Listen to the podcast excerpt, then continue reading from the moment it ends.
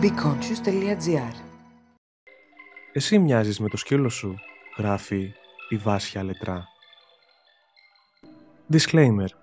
Το παρακάτω άρθρο αφορά αυστηρά ιδιοκτήτες και γονείς σκύλων. Αν είσαι ιδιοκτήτης κάποιου άλλου ζώου, μην ανησυχείς, θα επανέλθω με άλλο άρθρο για σένα. Έχετε νιώσει ποτέ ότι εσείς και ο σκύλος σου μοιάζετε εξαιρετικά πολύ με αποτέλεσμα να αναρωτιέστε αν αυτή η σκέψη είναι τελείως παράλογη; Άλλοι ίσως σκεφτήκατε ότι μοιάζετε στα εξωτερικά χαρακτηριστικά και άλλοι στην προσωπικότητα. Και όμως δεν είναι λίγες οι φορές που μου έχουν πει ότι ο σκύλος μου, η Λούνα, είναι θετική και χαλαρή όπως εγώ. Κρύβεται άραγε κάποια επιστημονική υπόσταση πίσω από αυτή τη θεωρία. Επιλέγουμε σκύλους που μας μοιάζουν.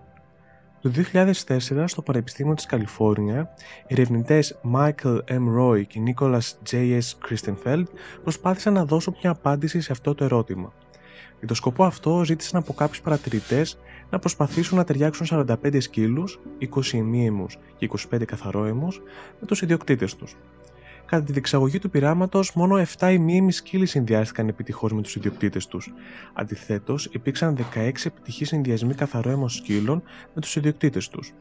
Τα αποτελέσματα έδειξαν ότι όταν βρισκόμαστε σε φάση αναζήτησης κατοικιδίου σκύλου, επιλέγουμε κάποιον ο οποίος μας μοιάζει σε ένα επίπεδο. Συγκεκριμένα, αυτό συμβαίνει όταν επιλέγουμε έναν καθαρό έμο σκύλο, καθώς σε αυτή την περίπτωση μπορούμε να επιλέξουμε ακριβώς τα χαρακτηριστικά που επιθυμούμε. Ωστόσο, τα αποτελέσματα δεν αποσαφήνισαν το επίπεδο ομοιότητα μεταξύ σκύλου και ιδιοκτήτη, το οποίο θα μπορούσε θεωρητικά να σχετίζεται με τα εξωτερικά χαρακτηριστικά ή με στοιχεία της προσωπικότητας.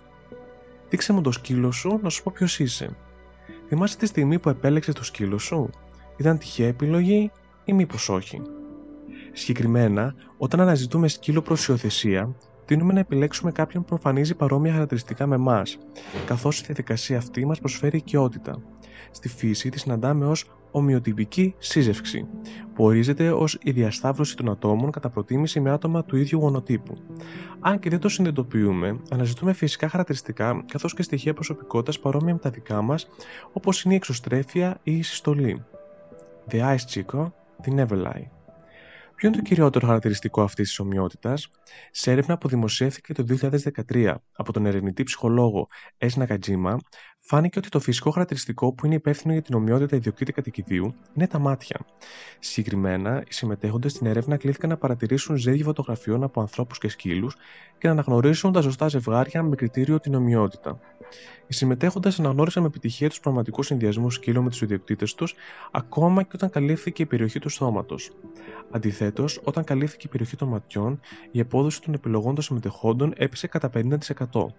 Συνεπώς, από τα ευρήματα της εν λόγω μελέτης, φαίνεται ότι οι σκύλοι και οι ιδιοκτήτες τους μοιάζουν στην περιοχή των ματιών.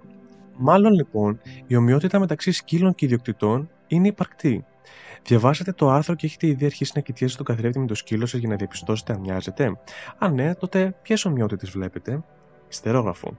Είσαι cat person και αυτό το άρθρο σε έκανε να νιώσεις την απ' έξω; Υπάρχει λύση. Στείλτε μου στα social media για κάποιο αγατό θέμα που σε ανησυχεί και θα το λύσουμε με τη βοήθεια της επιστήμης.